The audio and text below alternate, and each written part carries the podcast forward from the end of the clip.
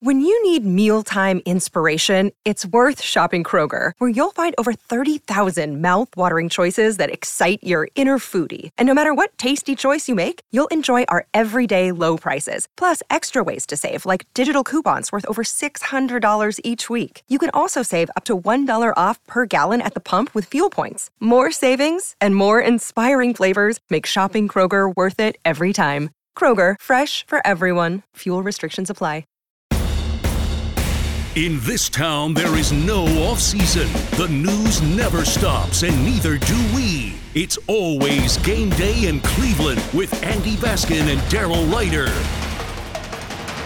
It's always game day in Cleveland. Hi, everybody. I'm Andy Baskin alongside Daryl Ruiter, a Browns beat reporter at 92.3 The Fan. Uh, we are excited to, to bring you another edition of kind of the behind the scenes stuff on what's going on not only uh, with stuff that we talk about at the station, but stuff what's going on in Berea as well. And obviously, the hot topic this week has been Deshaun Watson again. Now, uh, we always want to remind you that if you like what you're listening to, uh, why don't you remember to subscribe to the It's Always Game Day in Cleveland feed, and you can always join in the conversation at Game Day CLE and that's where you can reach us. All right, Daryl, let's uh, kind of jump into the Deshaun Watson stuff quickly here because there was the HBO special this week. There was a lot of ballyhoo about this thing going into it. Um, I have a lot of thoughts about the actual show itself and the presentation that we saw. Um, and we did see some some compelling stuff, especially from um, the you know the accusers, and I, I, thought that was interesting. But there's there was just some stuff about the story that it just it wasn't about the content of the story. It was about the way the content was put together, and, and so I have some issues with that. But Daryl, let's start with you. What did you think of the HBO uh, special with uh, Soledad O'Brien, who did this, who did the piece? Honestly, I learned nothing new because they had released the m- most compelling cuts before it even aired. So it wasn't new information. Certainly, it's different watching uh, the accusers tell their story versus reading their accounts.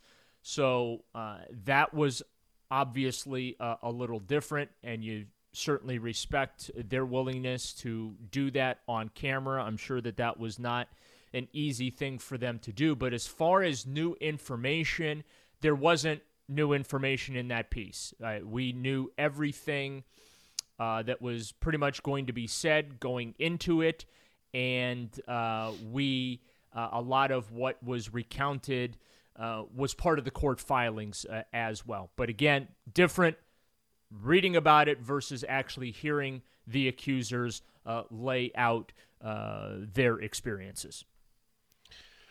All right, within the piece, I, I just I I was I don't know I was it was interesting to hear some of the stuff that we had read actually be said by someone who was in the suit and by someone who wanted to talk. And, and both of the uh, uh, the women that were in the piece, I, th- I thought were I, like I kept asking myself, why would they lie? Why would they lie? I keep asking myself that over and over, and it makes for interesting, uh, like trying to figure out what the deal is. I, I I'll say this, and and I just I kind of want to go outside of the outside of what like the, the what this is all really about. I, I was kind of like I watched that piece, and I I don't have a whole lot of respect for lawyers. I don't know what's coming out of their mouths. I, I don't know if they if they're if lawyers are telling the truth or just trying to spin the story because we know court of public opinion is where this is at right now because there were no two no bills there were two no non-indictments of Deshaun Watson so that that eliminated the criminal part of this whole story so now you come back to the civil part of the story where we have these 222 cases that are sitting there, and you're, you're trying to figure out what's going to be next and what does that mean for the NFL. I, I, I think in the big picture of this, if you're the NFL and the only piece of evidence you actually had was that HBO thing, which is not, you would say, okay, this story is, is, is a damaging story to the NFL, whether it's truthful or not. And the hard part is getting around the fact that there are 22 people in this lawsuit that are saying, look, uh, you know, I, I, was done wrong by Deshaun Watson. And so when, when I watch this, Daryl, and I'm just, I'm curious, I mean, alone, I don't know how the NFL uh, doesn't suspend Deshaun, uh, Deshaun Watson on this because they don't have to prove anything. If the NFL doesn't like what's being said about the NFL or someone puts the NFL in a bad light, that's violation of the conduct policy, and that's why I'm I'm interested to see what happens with Deshaun Watson as far as a suspension. What do you think? Yeah, I look. I I, I think you're right that uh, the NFL is going to suspend Deshaun Watson, if for anything, just because uh, the accusations reflect poorly on the NFL, and uh, this story is going to remain in the headlines at least for another year uh, until these cases go through civil court and are uh, resolved. Um, uh, we had both of the lawyers on the station uh, this week on the uh, the afternoon show, uh, both Buzbee as well as Hardin to tell their side of the story. You're right.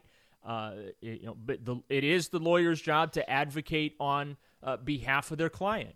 Rusty Hardin on behalf of Deshaun Watson, and then of course Buzbee on behalf of these 22 uh, accusers. And I, I, think that both lawyers are doing a, a, good job in the court of public opinion advocating for their client. That is uh, their uh, job uh, to uh, elicit justice on behalf of their client. From Hardin's perspective, uh, his client, who is Deshaun Watson, did nothing criminal, did nothing wrong.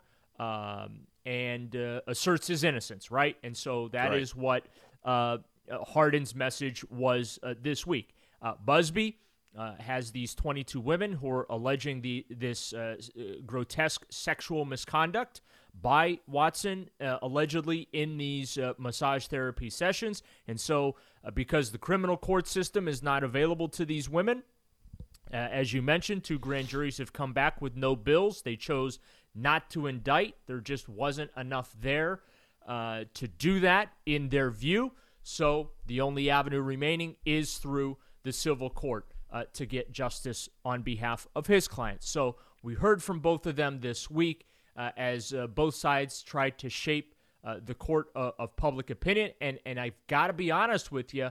Um, with respect to both of them, I don't think either one has changed many minds. I, I you know, to, uh, as Hardin said, uh, you know, they've lost the battle of public opinion. Uh, you know, those that feel that Deshaun Watson did what he's accused of, they feel that way. They're not changing their mind. There's nothing that they're going to hear that's going to uh, flip the opinion, and vice versa. Those that feel that Deshaun Watson did nothing wrong and is innocent of these allegations, they too, uh, I don't believe, have changed their mind, either based on what the lawyers are saying or based off of that HBO piece. All right, I want to. We're going to hear from both those lawyers as they talk to the afternoon drive, uh, and we have some cuts from that. I, I just I want to get into the piece itself on HBO. Look, I'm not a lawyer. I don't know what happened, but I do know the way you put together a story for television. and there were three things that really bothered me about the piece on HBO. Uh, the first part of it was as I was listening to the accusers, I wanted to hear what they had to say. And HBO did uh, like an entertainment type thing to ramp up and try to hit home what was being said by using these cuts from I think it was Houston stations or Cleveland it was mostly Houston stations saying 22 accusers, another accuser today, another accuser today. I understand what they were doing, but when you do that, that's I, like I wanted to hear from the accusers, and they were like doubling down on the opinion of what you were getting from the piece for entertainment purposes. And I say that as a journalist. So like I, wanted to hear what the what, what the accusers had to say. I've never seen them speak on camera. And yet HBO felt the need and it, it's it's it's an editing thing. Like I don't know if it's Soledad, I don't know if it's if it's the producers, but they tried to spice it up a little bit Hollywood like, and I, I wasn't a fan of that. I wanted facts. I wanted to hear what's being presented, and I wanted to see the person that was actually doing that. So I wasn't a big fan of them spicing it up with th- throwing in local news stations saying 22 accusers, another accuser today. Okay, I, I get that, and I thought that started to ramp up the story. The two other problems I had with the story was the way they presented the fact that the Browns didn't talk to the accusers. we all anyone that's followed the story or watched the story knows that the Browns said they were advised by their legal team to not get involved. And at this point, it was still a criminal investigation because we still hadn't heard from the grand juries on this to not talk to the accusers. And I, not only do I respect that from the Browns' point of view, I respect that from the accuser's point of view because, you know, uh, uh, these plaintiffs are trying to make a case. Their job is to talk to lawyers, talk to the court, talk about deposition. And, uh, you know, who Deshaun Watson's employer is at that point um, is irrelevant. And so I, I didn't like the way HBO presented that. The way that they kind of ramped it up and said, well, did the Browns talk to you? Did the Browns talk to you? Even though they knew prior to the fact the Browns had admitted right out of the gate it wasn't legally it was not a very good idea for the Browns to go in and talk to the accusers when deciding whether they wanted to bring Watson in or not. And I, I don't like the way HBO presented that. The last point, and I know we've got more to talk about in this, and I do want to hear from the attorneys, is the way they ended the piece. And when Soledad O'Brien said, because remember, they said at the end of the piece that they brought Leah Graham in after they had talked to Deshaun's attorneys, which is, uh, you know, Rusty Hardin, and said, hey, do you want to be a part of this piece? Do you want to be? And they said no. And at the last minute, they decided they want to get in. I get that. I understand that. But for some reason, they slopped together that back end of it, and they and you can clearly see it's an edit. And they were like, hey, when he, when she was talking to Leah Graham, she said, we're out of time. You're freaking HBO. You're never out of time. If you want a show to go an hour and 22 minutes, it can go an hour and 22 minutes. If you want an interview to go uh, for forever, you can do that. Like I, it really like it bothered me, and I might be the only person in America that watched that piece and was bothered by the fact that they said we're out of time. You're HBO. You're not out of time. You have six channels. And uh, the way it looked like that. Now, the only reason there are two reasons why she truly could have been out of time. One, they had to edit it and get it in the piece so it would make air. I, am just not buying that. And two, um, it's because they were buying satellite time to do the interview. And the way the interview is, I don't think they did it on satellite. I thought they did it on Zoom. Um, Daryl, I'm going to get your reaction to some of the things I said. We're going to hear from some of the attorneys. I want to get into um, OTAs too, because what we had, I mean, there's actual football news to get along with too. So we're going to come back, we'll regroup, we'll talk more about what's going on with Deshaun Watson, and eventually, you know, what is this going to mean? Is this going to mean that he's going to miss games, not going to miss games? We're still kind of in limbo trying to figure out the future, not only the 22 cases, but you know what's going to happen with Deshaun Watson. So all this is coming up on. It's always game day in Cleveland. He's Daryl Ruiter. I'm Andy Baskin. If you like what you're listening to, remember to subscribe to the It's Always Game Day in Cleveland feed. It's always game day in Cleveland. He's Daryl Ruiter. I'm Andy Baskin. Thanks for being along with us. Again, we always remind you if you like what you're listening to, subscribe to the It's Always Game Day in Cleveland feed wherever podcasts are available to you. And uh, we appreciate you, and we want to hear from you as well at Game Day Cleveland. All right, Daryl. So I kind of went on a rant in the last segment just about the production value of what we were watching and the ability to tell a story. I just your your thoughts on that. Yeah, I, I look your job as the interviewer is not to be the star of the piece. And I felt like uh, O'Brien ended up being the star of the piece instead of allowing those accusers to tell their story. And it just it felt to me like she was trying to prompt the accusers to say certain things. And that that's just not how it's done. Um, I, I again, I, I respect the difficulty of the subject matter. Uh, I respect the accusers for their willingness to sit down, to be on camera, to talk about an experience that obviously uh, was traumatizing for them. But when we're just talking from a journalistic perspective here, I just I don't think it was presented very well. And I 100% agree with you. They spent entire everyone knows what's going on with Deshaun Watson. You don't need to spend the first 5 minutes of the piece rehashing everything that's been in the news for the last year concerning Deshaun Watson. Get to the accusers. That's why we're all tuning in to hear what they have to say.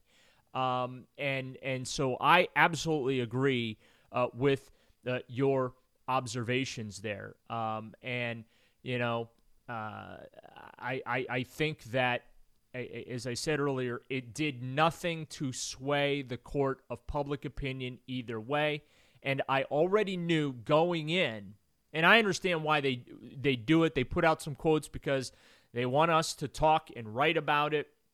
The, the problem for HBO there was they released is we call we call them in the business the money quotes, uh, Right. the headline quotes, and they released all those. So when I watched that piece uh, earlier this week, there was no new information that came out. I already knew everything, and I think that that took away and did a disservice to uh, the message that the accusers wanted to convey uh, in those interviews. So yeah, it. it I, I just I felt like it was an, a journalistic opportunity that was not uh, maximized. And again, I understand how callous that sounds uh, when we're having a conversation about what we're having a conversation about here.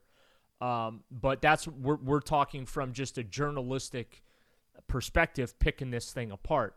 Uh, we had both lawyers on the station this week, uh, both Hardin and Buzbee.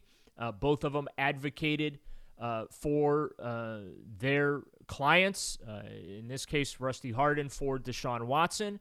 I, I thought he did a great job answering a, a lot of really difficult questions that I think a lot of us have about this situation. And then, of course, Tony Buzbee on behalf of these 22 women who, uh, you know, have accused Deshaun Watson of some pretty gross behavior.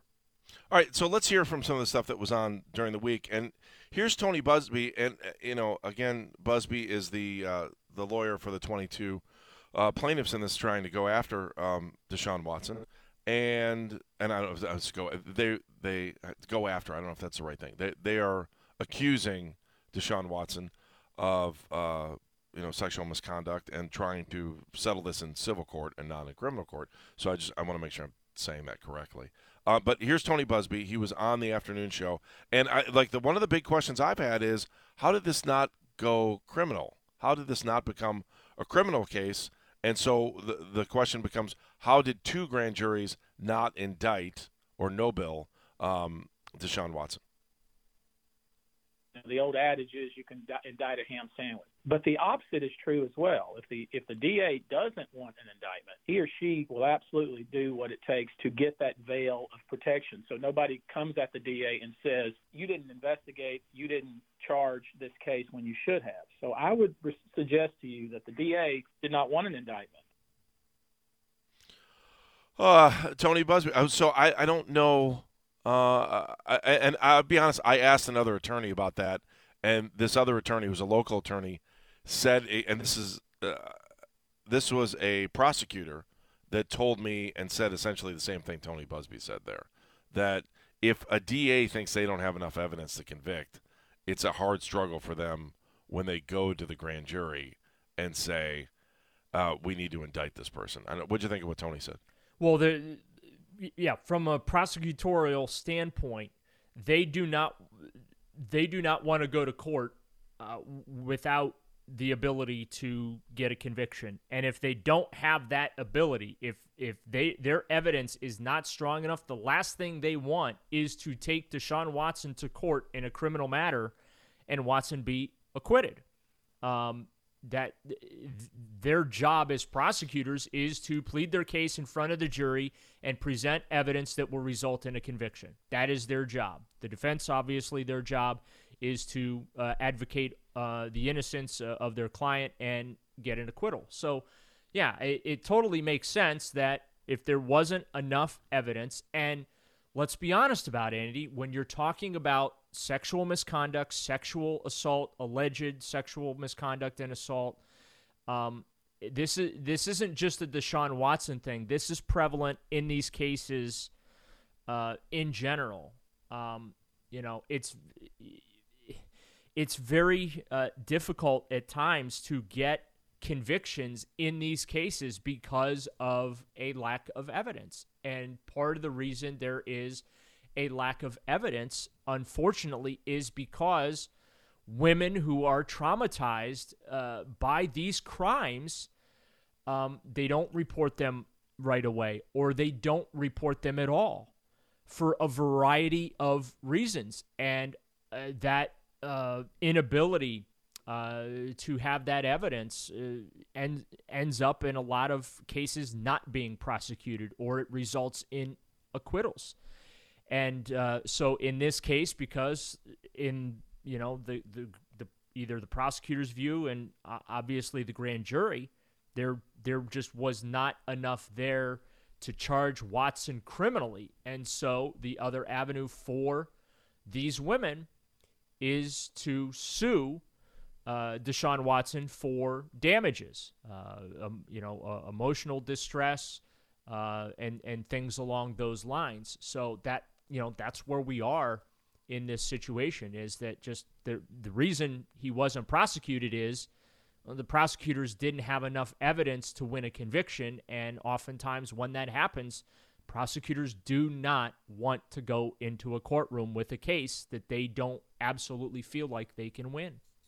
Yeah, it's. I think it's one of the golden rules of being an attorney. You always have to know what the answer is before you ask the question. Correct. And when you look at a situation like this, it's like if they know what the answer is going to be after they ask a grand jury the question, you know, if if you know you, especially as an attorney, you you, you better know the answer before.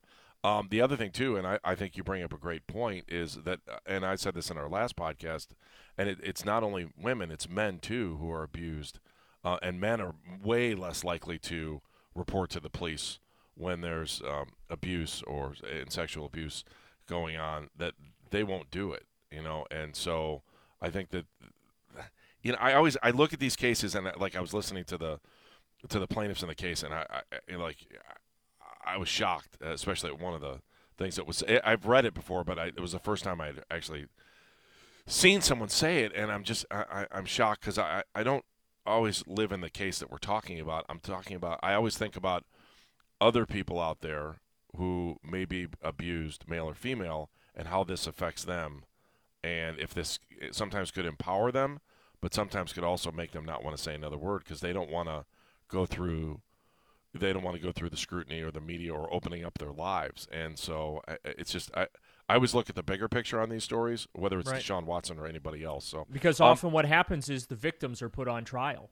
Um, yeah, it, it, I mean that that is that it, it is a defense tactic, um, and it, and a, a lot of uh, victims just don't want to go through that uh, again. Now the question becomes, you know, can they settle this in, civil court? Certainly, I'm sure the Browns would like Watson to settle this thing. Uh, I think that uh, the NFL absolutely wants this thing settled because they don't want this to continue to be in the headlines here perpetually over the next uh, 12 months. And that is also something that Buzbee addressed on Afternoon Drive on the Fan. First off, the release they gave us with uh, with all of the NDAs, non-disclosures, it was just not going to happen. I spent some time modifying that, and even after doing that, there were I want to say four women who just said, "I'm never going to sign it. I'm never going to settle." Period. So at first they said to make this trade we need to settle all 22, and then they said, well, maybe it'd be okay if it was 20, and then finally they said 18, and then I guess the deadline came and went, and that was the end of that. And since then, I am more focused on the judge is pretty strict about her deadline, trying to get all the discovery the work done, depositions and such by July. So that's what I've been focused on, and you know there hadn't been any talks that I'm aware of since. Nobody's mentioned it to me, and I'm certainly not going to raise it. Uh, so uh, I think I, you know, yeah. you know, so, so I think right now we're at a point where that part just has to play itself out. Whatever happens in civil court has to play it out. It it, it doesn't do uh, anyone any good to to to speculate or offer opinions or conjecture uh, about the civil cases. To me, now it's about is Deshaun Watson going to be available week one? Like that. That's that's the number one question. I say no. I, I think that Deshaun Watson is going to be suspended. The NFL has a lot of latitude here.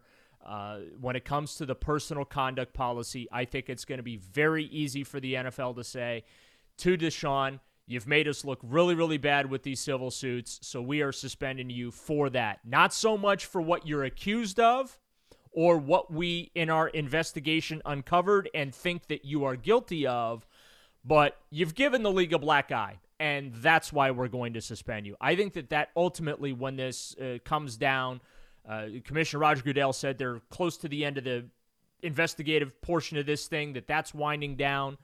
Uh, so hopefully in the coming weeks here, certainly before training camp, I, I think we'll have some sort of a resolution. But yeah, I, I think that Deshaun Watson at this point probably is going to be suspended more for the negative headlines rather than what he's been accused of. So here's my question because this is where the new step comes in, right? This is Sue Robinson, the federal judge. So now let's just say, let's say they settled today, okay? Or not settled. The league decides that they've decided, and I'm just throwing out random games because just like you said, eight games. Say they say eight games. Then what happens is Deshaun's group appeals, or the NFLPA appeals on Deshaun's behalf, and now you enter into the new CBA. What happens there? Is the suspension frozen? Is it uh, uh like I don't understand what happens at that point? Well, here's um, what's going to happen. First of all, I don't think that there will be an announcement of any kind until the process is completed because that's that's typically how this works, okay? So The the NFL's process? Yes. So Okay, not the legal process, the NFL's process. Correct.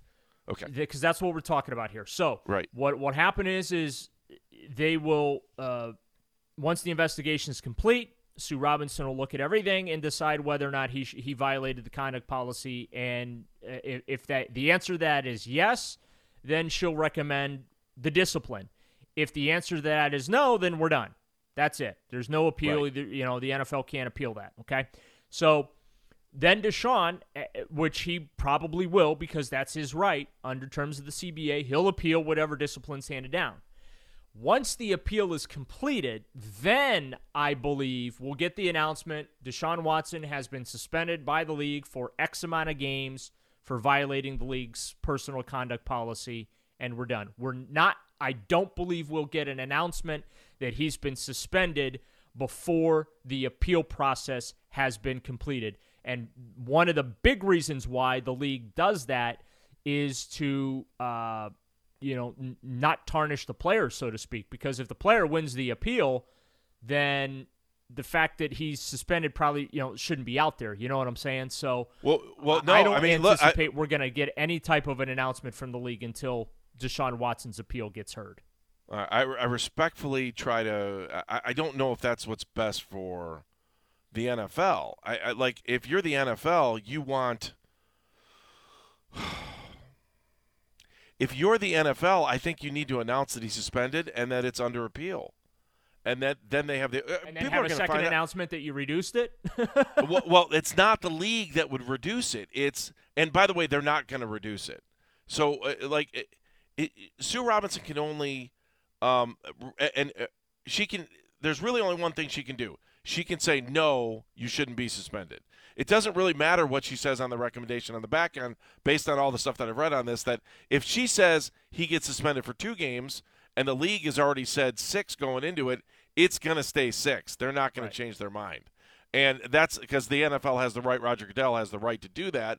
Um, and, and I almost think like it, the NFL's in a weird situation here because uh, let's just say uh, Sue Robinson says no suspension. Well, then the NFL can put their arms up and go, you know what? We wanted to give him eight games. We wanted to give him an entire season, but because of the collective bargaining agreement and his right to appeal, we had a federal judge who's supposed to be impartial to both sides say, no, the NFL, we did our job. We came out, we recommended what we thought was the deal, and so this is where we are here. The the other part of it is is if Sue Robinson comes out and says, yes, you tarnish the shield and uh, you're in violation. I think it's four games and the league has already said eight, the league's going to be like, no, we said eight, it's going to be eight, and that's it. It's over from that standpoint. So I, I, think there's some optics for the league here to say, you know, you go back to that one soundbite they did play in the piece where Roger said, we're not going to stand for domestic violence. And Roger can go, we even went further than what the federal arbiter said. We gave him more games. So I do think that they need to say what the suspension is first, go to uh, arbitration, and then come out with another verdict on this. And then you better hope that there's no new information and no indictments along the way. I do also think that it's better off that Deshaun Watson is, uh, what was the line? Deshaun Watson, if he does try to settle, and what we heard here is that there are four that do not want to settle, but if he does try to settle this case, to settle after the league makes their determination on what the punishment is. Uh, quickly, agree or disagree on that? Yeah, I, I, think that that uh, would be reasonable. That and that seems to be the focus of everyone right now to to get through the discovery phase of everything uh, and meet the judge's deadline for that. And then the the other part of the focus is waiting for the NFL to complete their investigation. Do they need to talk to Deshaun again? Uh, uh, Rusty Hardin uh, told us this week the NFL met with Watson for three days. Uh, Hardin also met uh, with NFL investigators. And uh, so it, it becomes a wait and see now. Uh, and again, the commissioner this week at the owners' meetings in Atlanta did say they are nearing the end of the investigative phase, and then it goes, uh, you know, it goes into the review and hand down the discipline portion of things, assuming there is discipline, and then of course the appeals process that Watson's um, entitled to. Okay, a lot of to digest there. Uh, I want to come back. I want to talk about the football impact of Deshaun Watson. So we're going to talk about that, what the players are saying about him, how camp looks, what what's the feel in Berea with him being there. So we're going to hear about that when we return. It's always game day in Cleveland. If you like what you're listening to, remember to subscribe to the It's Always Game Day in Cleveland feed. It's always game day in Cleveland. He's Daryl Ruiter. I'm Andy Baskin. Thanks for listening. And again, if you like what you're listening to, subscribe to the It's Always Game Day in Cleveland feed. Like us, give us like a thousand stars, whatever you want to do. We appreciate all the feedback, and you can also hit us back up at Game Day CLE. Um, Daryl, let's just. I, I want to talk about Deshaun Watson, the player, right now, because we haven't spent a lot of time on that. Um, and his impact, because you were out there in Berea, his impact on the team all I keep hearing is the players love him. They're glad he's there, and it changes part of the dynamic of what we've seen as an offense. Is that true? What I've heard? Yeah, most popular guy in the locker room. and uh, look, I mean, when you talk to anyone, uh, player or coach about Deshaun Watson, there's not a bad word to be heard about him as a player, as a person. Uh, he is beloved and very well respected, and that was very apparent now, Deshaun Watson, similar to Odell Beckham Jr., is very, very generous uh, with his teammates. Um, he interrupted uh, Anthony Walker's uh, press availability to give him a gift. The gift ended up being a, a very nice uh, Rolex watch as a thank you, presumably because um, Walker gave up his number four to give it to Watson. Walker will wear number five uh, this year. But you know, just watching Watson's body language on the practice field, I'm not even just talking about his talent, just watching him interact with people. He's got very good people skills uh, when he's on the field. He, you know, hugging teammates, dapping them up, talking to them, laughing with them, uh, you know, making you know guys feel really, really good uh, about uh, what they're doing uh, out there on the field. And then, of course, there's his his talent. But yeah, I mean, considering that everything that is swirling around him in his personal life, uh, which we have been discussing, uh, he's done a tremendous job separating that from uh, the football aspect. And I thought Greg Newsome made a very good point uh, about that uh, this week when he basically said, "Hey." Deshaun's job here is to play football, uh, eh, not to tell us about his personal matters. He, you know, leaves those outside, handles those with his family, but when he's in this building, he's about the work. And that was uh, pretty much the message from everyone that we talked to this week that uh, the, whatever's going on in Deshaun's personal life is his business. It's it's not our place to grill him about it or to talk to him about it. Uh, he's here to play football. We're here to play football, and that's what Deshaun's doing, and he's doing it very, very well. So, um, yeah, he is. It is very, very clear how how he has already ingratiated himself with his new uh, Browns teammates. How about with uh, Kevin Stefanski and how this offense might look? Uh, with him. I, again, I have like my my foot's on the gas and the brake at the same time, wondering, you know, about his his ability to get on the field and and when we'll actually see him during the season. But if you're Kevin Stefanski, your thoughts are what on Deshaun Watson? And I know we heard from Kevin uh, earlier in the week too. Well, you know, uh, he's proceeding as if Deshaun's going to start week one.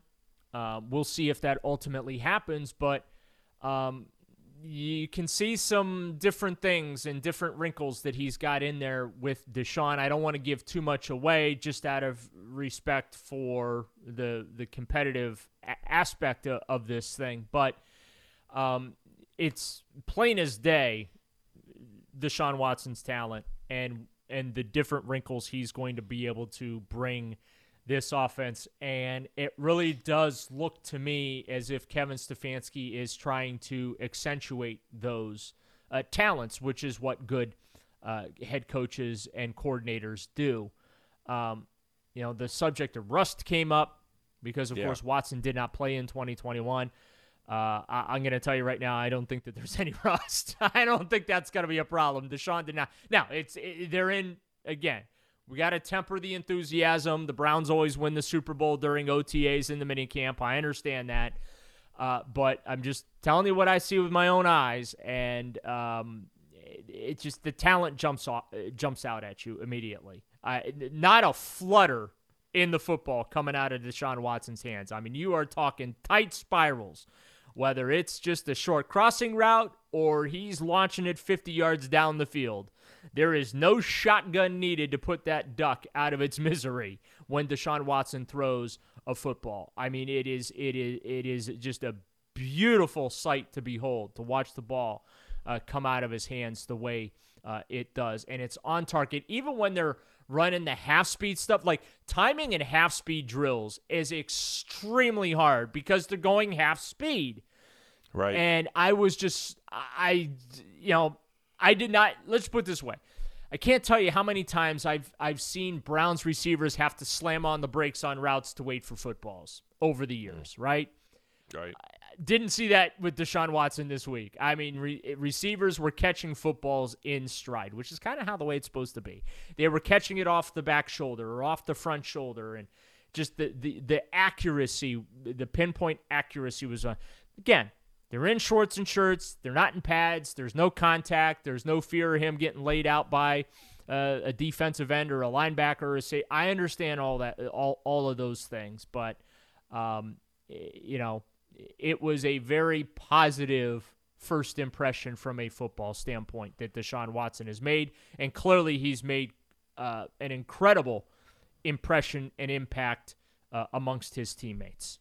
All right, just even watching at half speed with really you know no contact. Just do they need to get him help at wide receiver? That do they need to upgrade? Like I don't even. What did Amari Cooper look like this week? And then I know there were also some veterans that weren't there. But when you watch this wide receiving corps, yeah, I mean you talked about it, and it didn't seem to matter whose name was on the back of the jersey. Well, it's one of the questions that I ended up asking Kevin Stefanski is, you know, does this say uh, more about Donovan Peoples Jones and Anthony Schwartz that you know the team has not gone out and brought in uh, a, a, veteran receiver, right?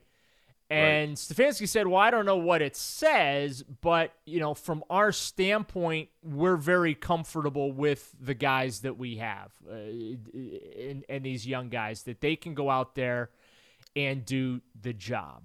So, and and I've maintained that all along that you, you look at what Andrew Berry has done at that position, hell, they're going to give these reps to these guys because I think that organizationally, quite frankly, they have to find out if Donovan Peoples Jones and Anthony Schwartz can do it.